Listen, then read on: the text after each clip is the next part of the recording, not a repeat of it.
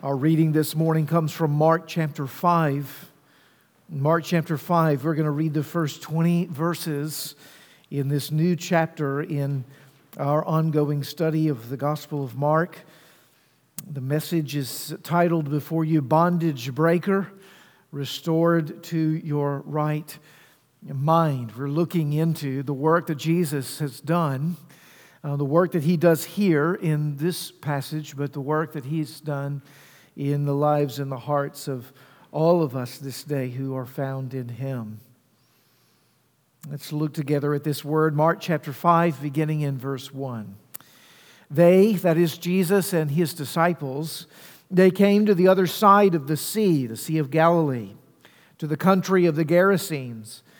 And when Jesus had stepped out of the boat, immediately there met him out of the tombs a man with an unclean spirit. He lived among the tombs, and no one could bind him any more, not even with a chain, for he had often been bound with shackles and chains. But he wrenched the chains apart, and he broke the shackles in pieces. No one had the strength to subdue him. Night and day among the tombs and on the mountains, he was always crying out and cutting himself with stones. And when he saw Jesus from afar, he ran and fell down before him. And crying out with a loud voice, he said, What have you to do with me, Jesus, Son of the Most High God? I adjure you, by God, do not torment me. For he was saying to him, Come out of the man, you unclean spirit. And Jesus asked him, What is your name? He replied, My name is Legion, for we are many. And he begged him earnestly not to send them out of the country. Now, a great herd of pigs was feeding there on the hillside, and they begged him, saying, Send us to the pigs, let us enter them. So he gave them permission, and the unclean spirits came out and entered the pigs, and the herd, numbering about 2,000, rushed down the steep bank into the sea and drowned in the sea. The herdsmen fled and told it in the city and in the country.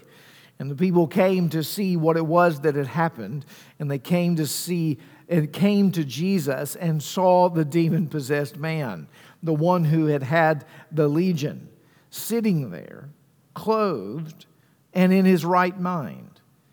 And they were afraid. And those who had seen it described to them what had happened to the demon possessed man and to the pigs. And they began to beg Jesus to depart from their region. And as he was getting into the boat, the man who had been possessed with demons begged him that he might be with him. And he did not permit him, but he said to him, Go home to your friends and tell them how much the Lord has done for you and how he has had mercy on you. And he went away and began to proclaim in the Decapolis how much Jesus had done for him. And everyone marveled. The grass withers and the flower fades, but the word of our God will stand forever. Amen. Let's pray together. Father in heaven, we are so grateful for your word. Your word, even as we see it here in this text, is powerful. It can accomplish anything for that which you send it. And so we would ask even now that you would be mindful of the hearts in this room and the way in which we need to hear and receive this word.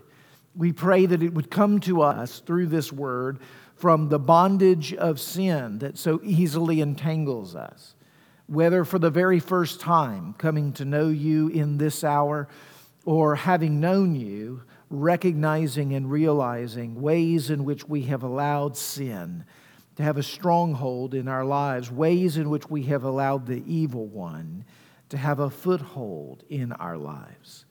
We would pray, Lord, that you right now would bed down any defenses and that you would keep the evil one who might be, as the parable tells us, circling above like a bird now, seeking to eat up, gobble up the seed of the gospel as it is sown.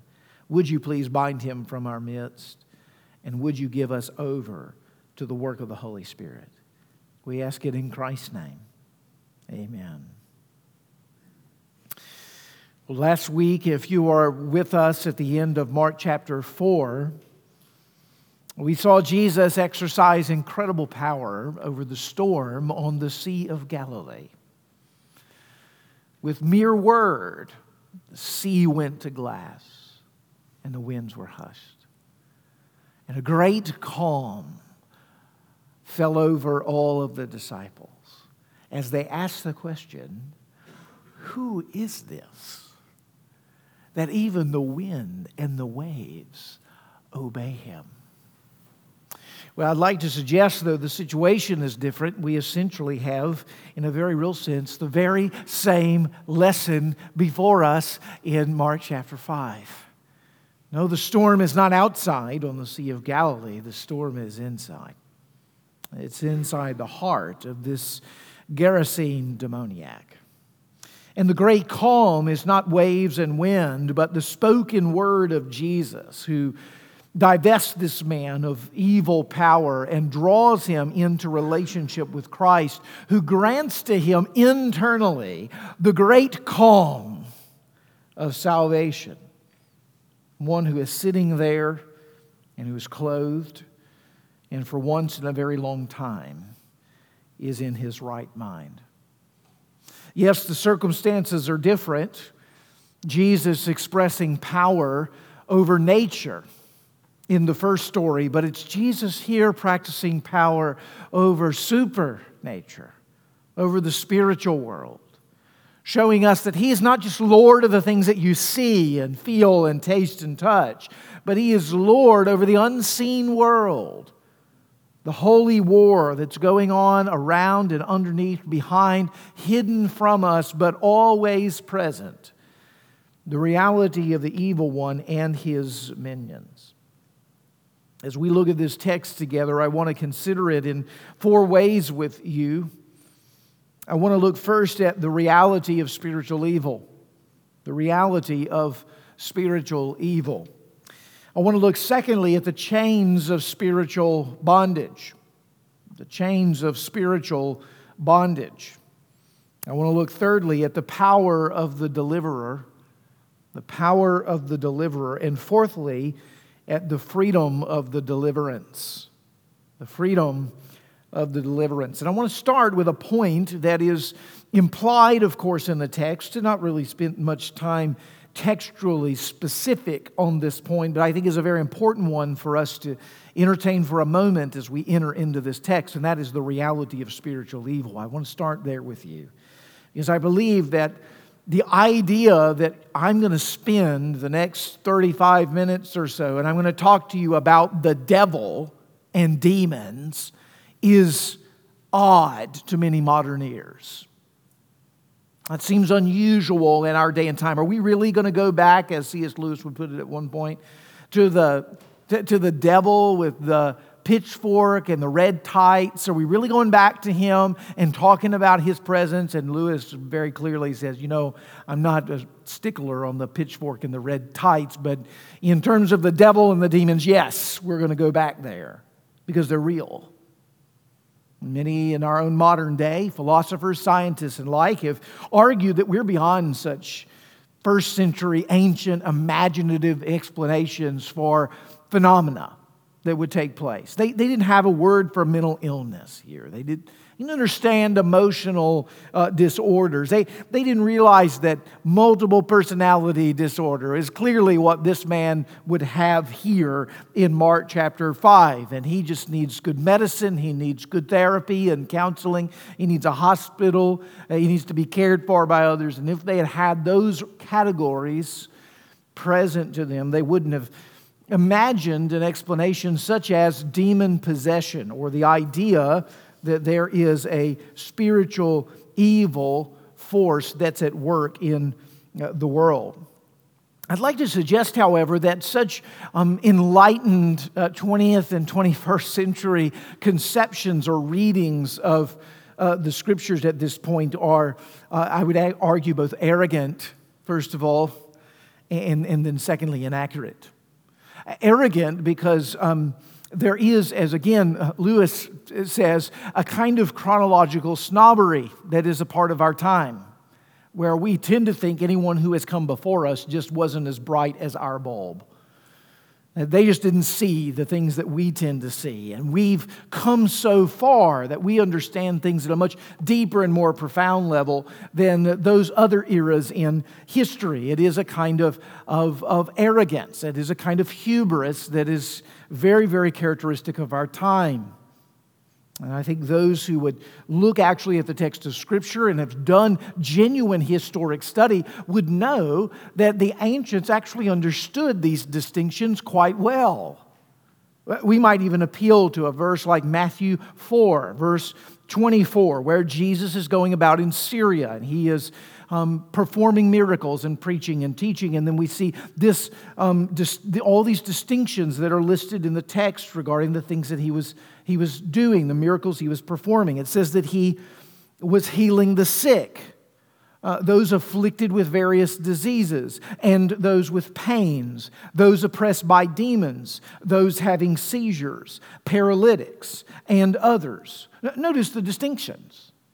Um, they're, they're pointing to issues related to the nerves. They're pointing to issues related to, uh, to bone and, and to, to mental, mind related issues like seizures. Um, they're, they're pointing to a variety of different things not being all the same. And in the mix of those things is what? Demon possession. It's not as if they thought every time you sneezed, well, there was a demon behind it. They understood that there were multiple sourcings for the phenomena and the realities that we experience. In fact, I would, I would suggest that maybe we've um, unhelpfully reduced to simplistic categories the kinds of phenomena that we tend to experience. Uh, for instance, if we have uh, some strange thing happen to us, some mysterious thing going on in our bodies, for instance, we, we as moderns just assume that there has got to be uh, clearly out there somewhere a medical explanation for what's going on. And that is one possibility. It's not necessarily the only possibility. There are physical phenomena that often happen directly connected to uh, mental and emotional disorders. How many of you have been anxious and immediately had a stomach ache?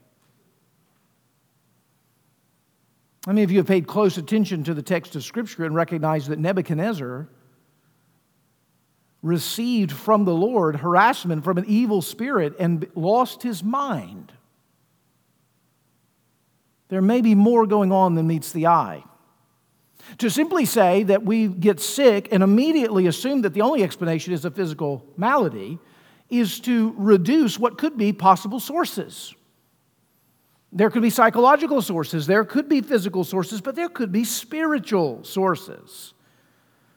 In fact, the Bible uh, doesn't, doesn't call us into treating people as merely the variety of aspects or compartments that we are um, made up of, of mind and body and soul, but instead to treat each other and understand each other as whole persons. You see, you've, I've never just merely engaged your mind because your mind is engaged with your body, and your body and your mind are engaged with your soul. And there's no way to merely engage with your mind or merely engage with your body. This is one of the mistakes that our culture, modern culture, makes. Uh, one of the mistakes they make around sexuality, for instance. Well, it's just two bodies engaging in an activity. No, it's not just two bodies engaging in an activity. There's mental and soulish and spiritual realities at play in the design of the physical union between a husband and a, a, wife. There's a lot more going on there. There should be a healthy complexity to the way we understand the human person and the phenomena that we experience. We should be wise in recognizing the multidimensional realities of the human person. But we should know this that underneath what's wrong with us, whether it's a common cold or it's cancer, whether it's a mental illness or an emotional disorder, at root, what the scripture would give as the key to what's really going on is that we are fallen. So we are fallen. At root, the issue is spiritual. If you trace the origin all the way down to its root, you find yourself in Genesis chapter 3. You find yourself in a place where a physical action was taken and a spiritual reality was registered the eating of a forbidden fruit. There we see it. And even in the earliest of sinful activities connected to physical realities. This world is inflamed with the presence and the design of God. He has ordered it and structured it. And when we trespass, when we cross over a line, we don't merely do something wrong, we invite into us a power. Do you see, this is not just the reality of spiritual evil that's going on in this text, it's also showing us, secondly, the chains of spiritual bondage. Uh, notice the characteristics of this spiritual bondage that's mentioned here, and then we'll talk a little bit about it specifically. It has lots of effects. Notice this, this one who is captured by this legion of, of demons. Notice his home place, verse 3. He lives among the tombs. He lives among the tombs. In other words, he is isolated and cut off from the land of the living he finds himself in a graveyard. Graveyards always at this time outside the city gates, which is why Jesus is coming ashore, and there's a graveyard that's outside. The city's a little ways in. And the first person to greet him is this demoniac who is filled with demons and who recognizes and identifies Jesus, one who has been isolated and cut off from the living. Notice verse 5 how he's described night and day at all times. It's a merism in the scripture. At all times among the tombs and on the mountains, he is crying out. He's a tortured soul. Mind running, emotion stirred, mentally plagued. He is literally tormented, would be the language to describe it. Notice, fifth, notice in verse 5 also that it's gotten so bad that he's become self destructive in his behavior. He takes stones and cuts himself. I agree with most commentators here that this is at least, at the very least, a portrait of self loathing that has come now upon this man. He is now riddled and racked with shame and with guilt. He, he can't get free of that which has him, and he loathes himself for what it is he's become, and he takes that out on himself as controlled by these evil beings. Now, Mark doesn't mention it specifically, he only mentions it by implication at the end with the redemption and restoration of this man. It says that he was clothed and in his right mind. Now, if you actually read through Mark, you'll see that you were, ne- you were never told he was unclothed, interestingly. But Luke, if you look at Luke's account, you'll notice that Luke highlights the fact that for a long time he wore no clothes. That this particular uh, demoniac, lived, if we can put it this way, in open shame. Uh, it echoes, doesn't it, in many ways, the very opening uh, sin in the Garden of Eden when Adam and Eve ate of the forbidden fruit, and immediately their eyes were open and they experienced the reality of shame. Notice that his degradation has come to such degree that he is now returned to living in open shame. He doesn't even register, as it were, the conscience at this particular point with regards to the state of his nakedness. When we're looking at this man, we're seeing a, a kind of chain of bondage that has gone a long way down. How did he get here? how, did he, how did he get here? What happened to this man? What's his story?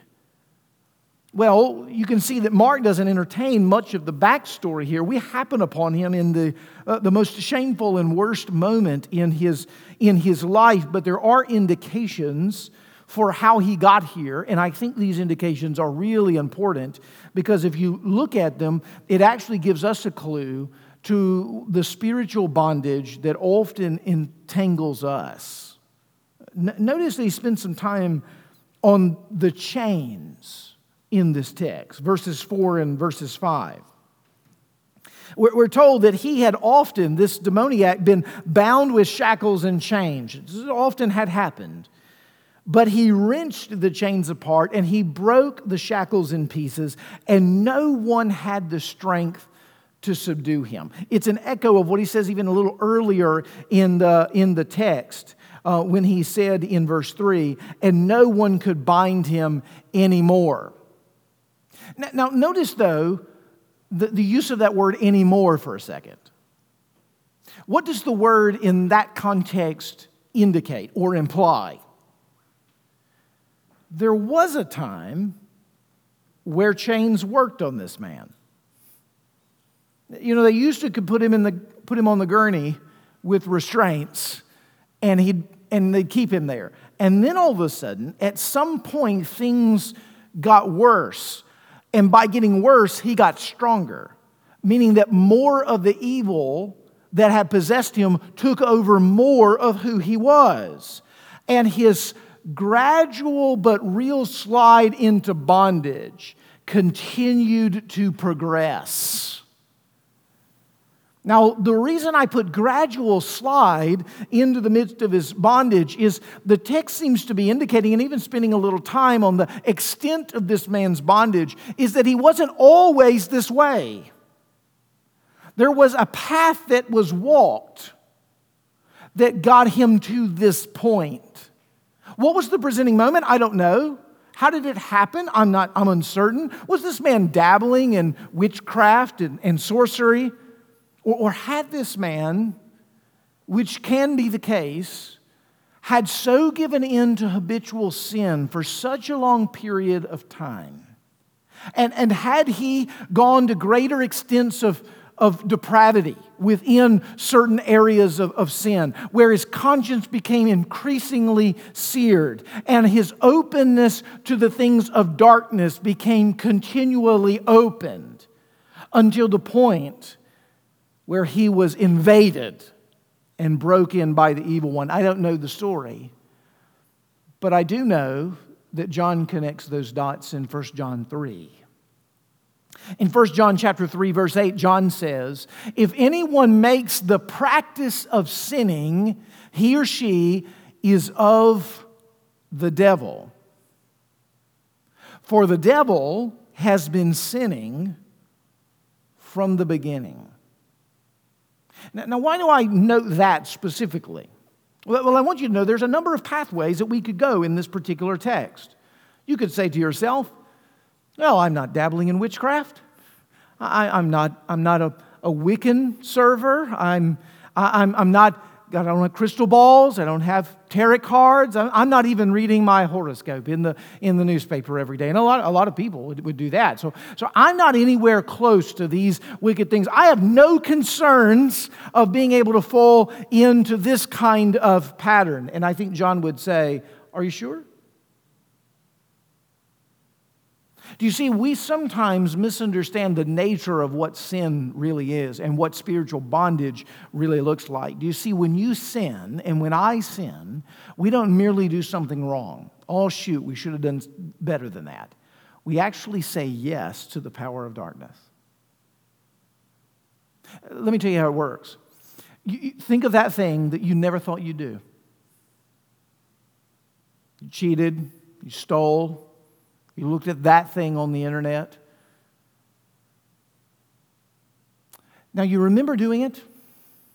Remember maybe the first time? Remember the guilt? You remember the isolation? You remember the markers that begin to show up of bondage? Now, do you remember the second time? How it was easier than the first? And the third? How it was easier than the second? And how, like as you make your way in and out of the woods down a trail, even where there is no trail, if you walk it often enough, it's a very easy path. Gradual. Spiritual bondage comes one decision at a time, down a certain direction, inviting as a practice of sinning the reality of spiritual evil. Now, you, and I pray not in this room, dealing with spiritual oppression, but all of us know the isolation that comes from sin, don't we? What it means to be cut off from relationship. Do you know what it's like to loathe yourself? Maybe some of us in this room have even been tempted in self destructive behaviors, whether taking stones and cutting ourselves, or whether drinking ourselves into oblivion or giving ourselves over to the things of the flesh to the degree that we just try to escape so that we can forget it all, but all we have done is actually given more to the power. You see, the demoniac may not be quite so far away from any one of us. And the sobering reality of Mark chapter 5 is calling us to do some examination, isn't it? How tight have certain sins and habits got a hold of us? And maybe not just the most egregious ones, maybe, maybe the ones that we like, the, the technicolor ones, right? Uh, maybe, maybe the ones where we just go, well, you know, she just really likes news on people. Oh, you mean she's normalized gossip?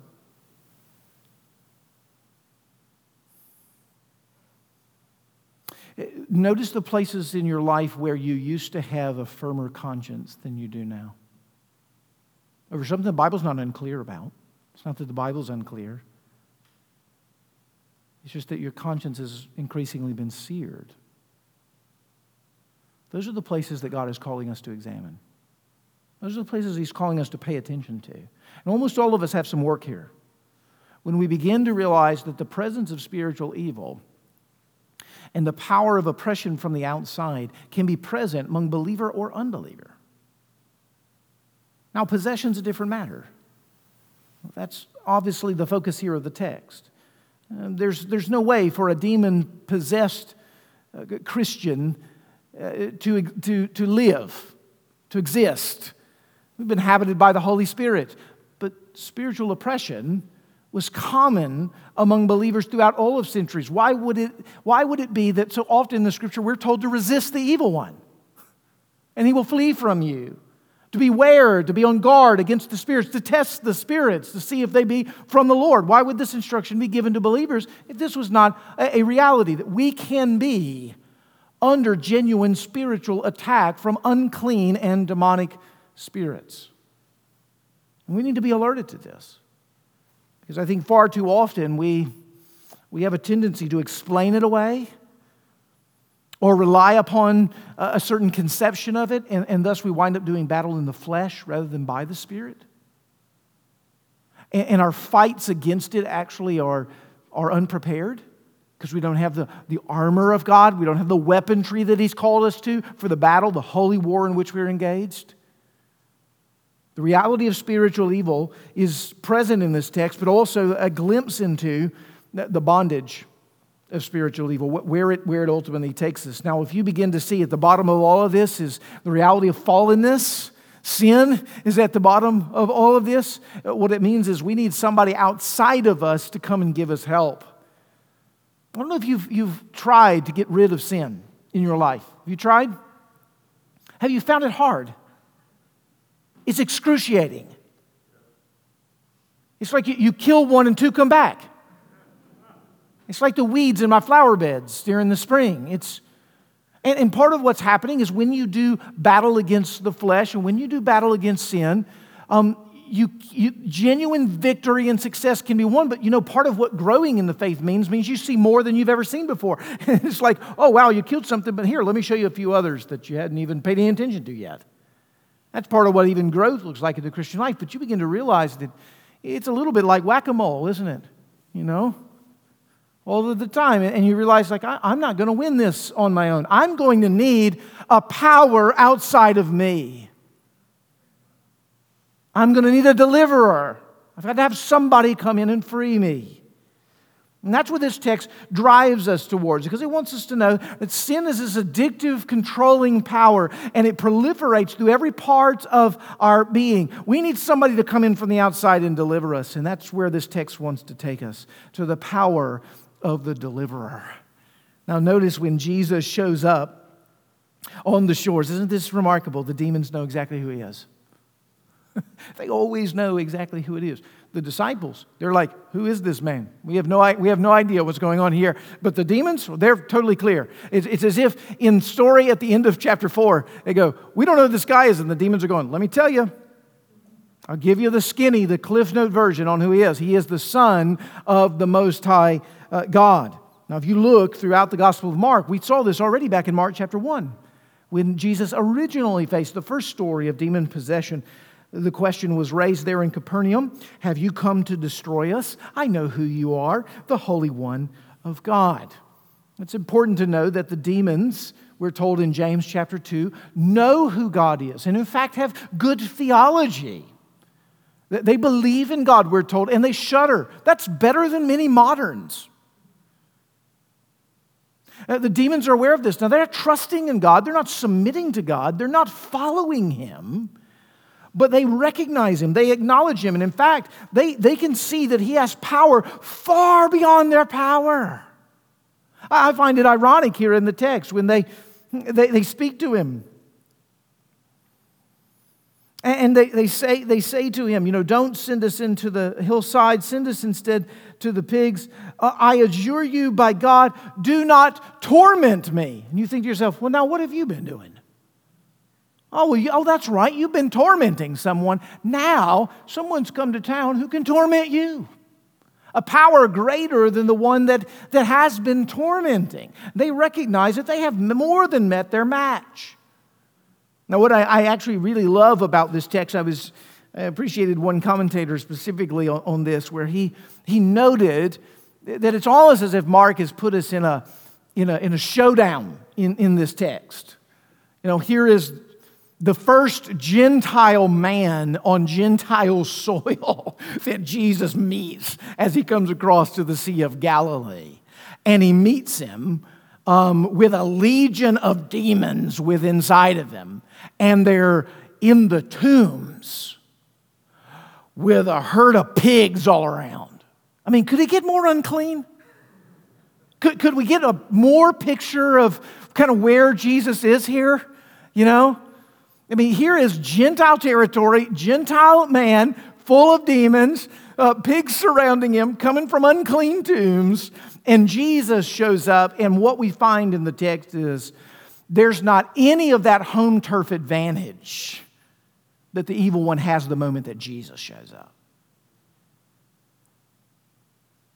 Now, this legion of demons that's inside this man, if we just go by the calculations of the Roman battalion, which was the language being used here, could be upwards to 5,000 soldiers. I don't know if what's indicated by that is that specificity. Is the demon going, there's exactly 5,000 of us here inside this man? I doubt that that's the case. I think it's meant to say there's a whole many of us here. Our name is Legion. We are collectively operating under the master of the one who has opened himself up to us. We are now serving the evil one through this host. We are Legion. And what's interesting about uh, that, that those demons is what we see is when, when they are cast out of the man and they go into the pigs, we're told 2,000 pigs. I mean, this is a lot of pigs. 2,000 pigs run over the cliff into the water and, and drown. Now, does that mean, you know, one demon per pig? I have no idea how this works. I, I am above my pay grade to answer those questions. But let's put it this way there's a lot of evil force here. And when the, he, Jesus shows up, these demons are shaking in their boots. The kingdom of darkness is at one level. It looks from a human standpoint, throwing its worst at Jesus as soon as he hits the shore at the Sea of Galilee. And Jesus, you know, in this interesting, he doesn't say, Okay, disciples, I'm going to need you. All right, let's, let's Anybody got the wand? Anybody got the wand over here? Got an incantation? We're going to. No. With a few words, they obey him. Isn't that remarkable? Now, listen, their master, humanly speaking, in terms of the scale of the earth, the prince and the power of the air, the evil one, is the one who they do bidding. And when Jesus shows up, it's as if they all become Benedict Arnolds on the spot because they have met a power much greater than their master, the one that they've been serving. And with one word, he grants them, notice, permission to enter the pigs. I have not really addressed the pig question in the other sermons. Commentators love to talk about the pigs. People are very worried about pigs. Let me tell you this.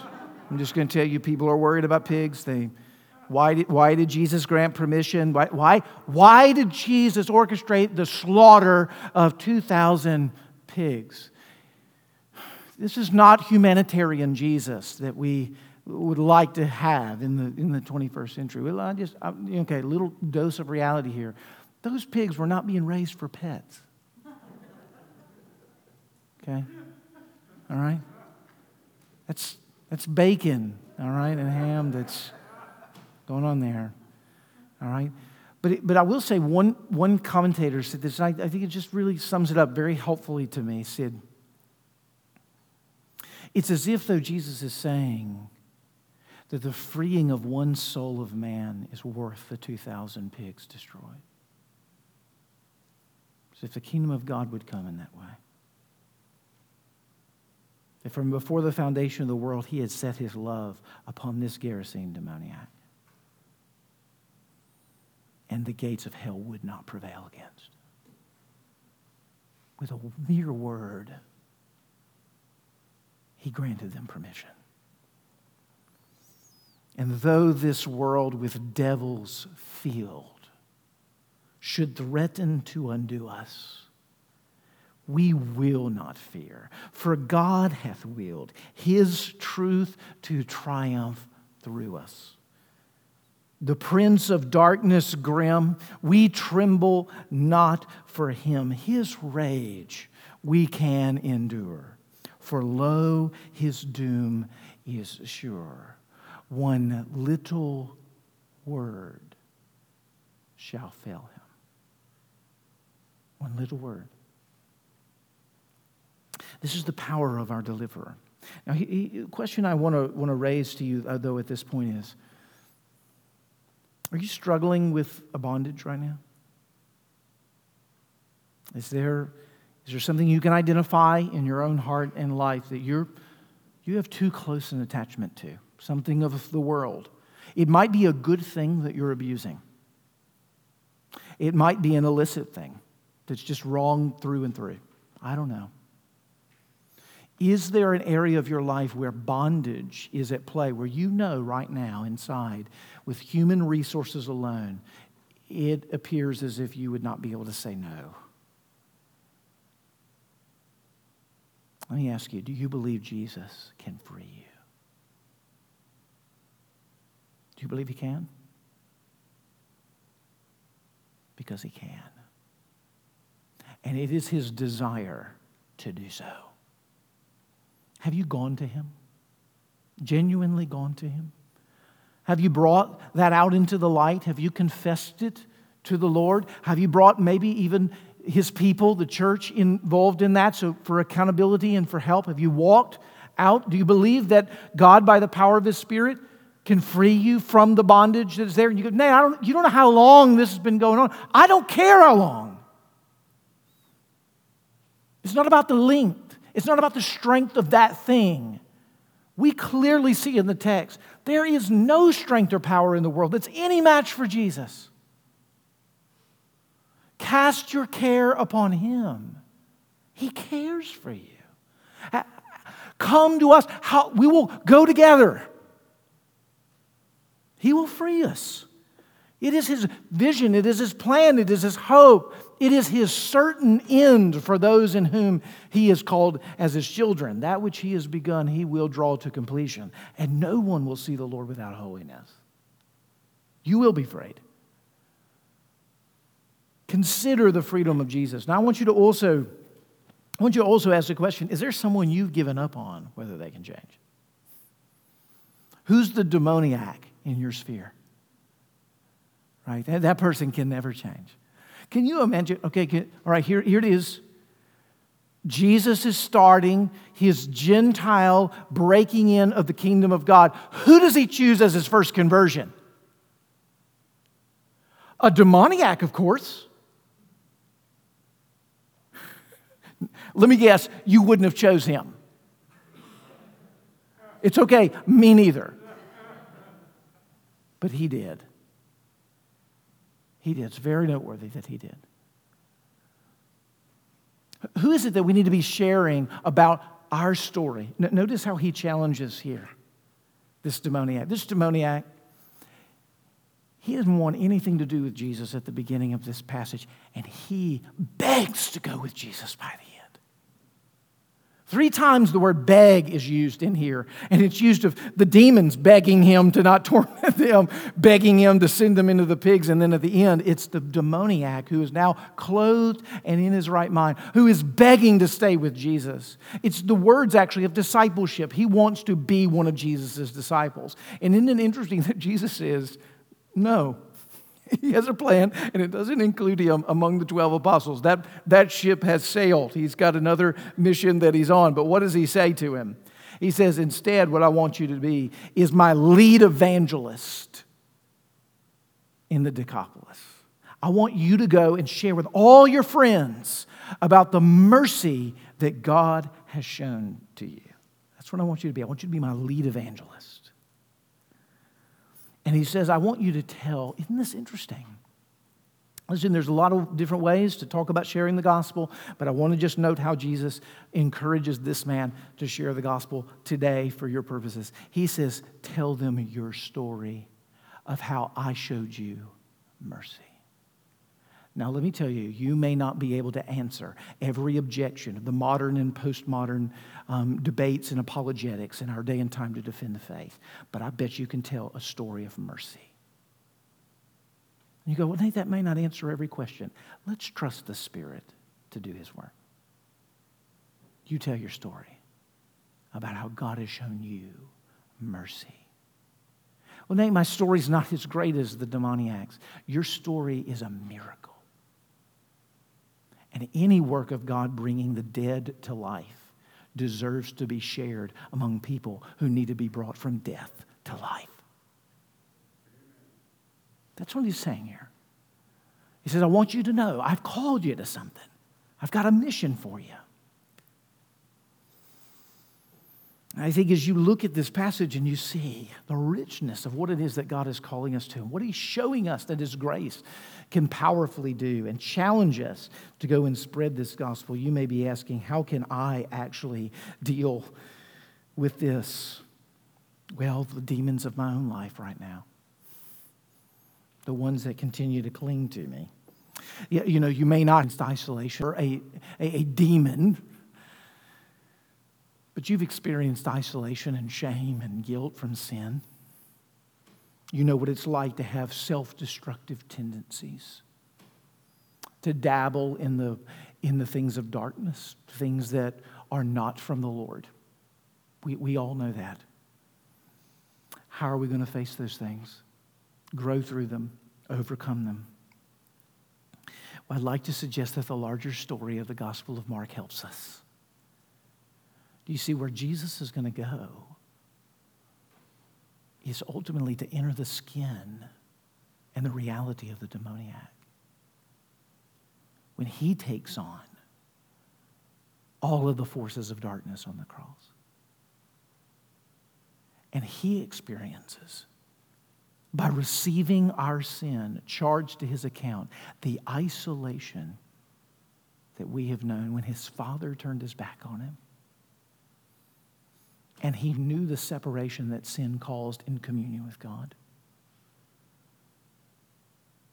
And he experienced the shame of hanging there naked, exposed before a watching crowd.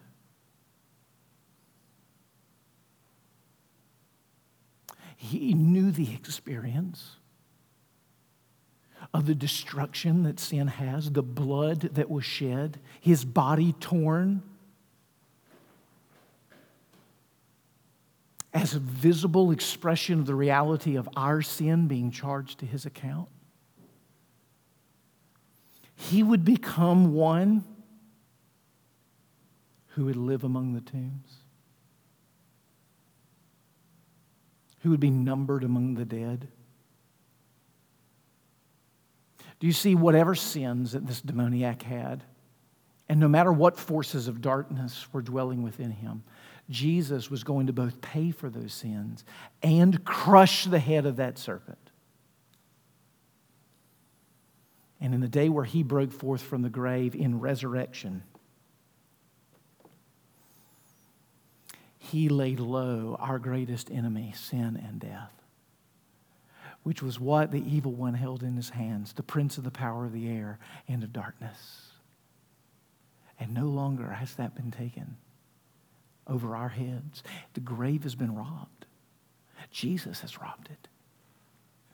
And the evil one doesn't have that power. So let not sin reign in your mortal body anymore. Listen not to the lies that you can't overcome this. You can't get better. There's no chance for you. Jesus didn't die to stop short of defeating the sin in your life. He wasn't raised from the dead to go halfway. He will reveal holiness in you. And that power that raised Jesus from the dead dwells within you right now, the Holy Spirit. And He's calling us into the truth of the resurrection power of Christ to overcome the evil one, to resist him, and to know that he will flee from us.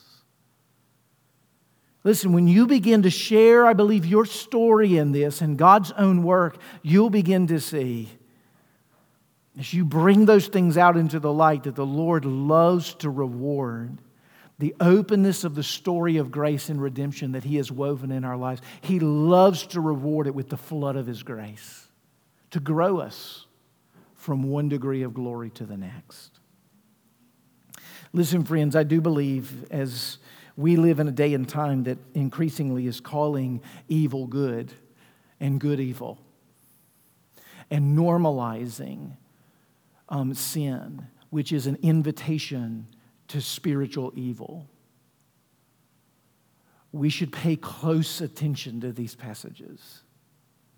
And we should begin to share our story of mercy. Because we're not here because we somehow made the grade. We're here because of God's mercy. We're here because of God's mercy.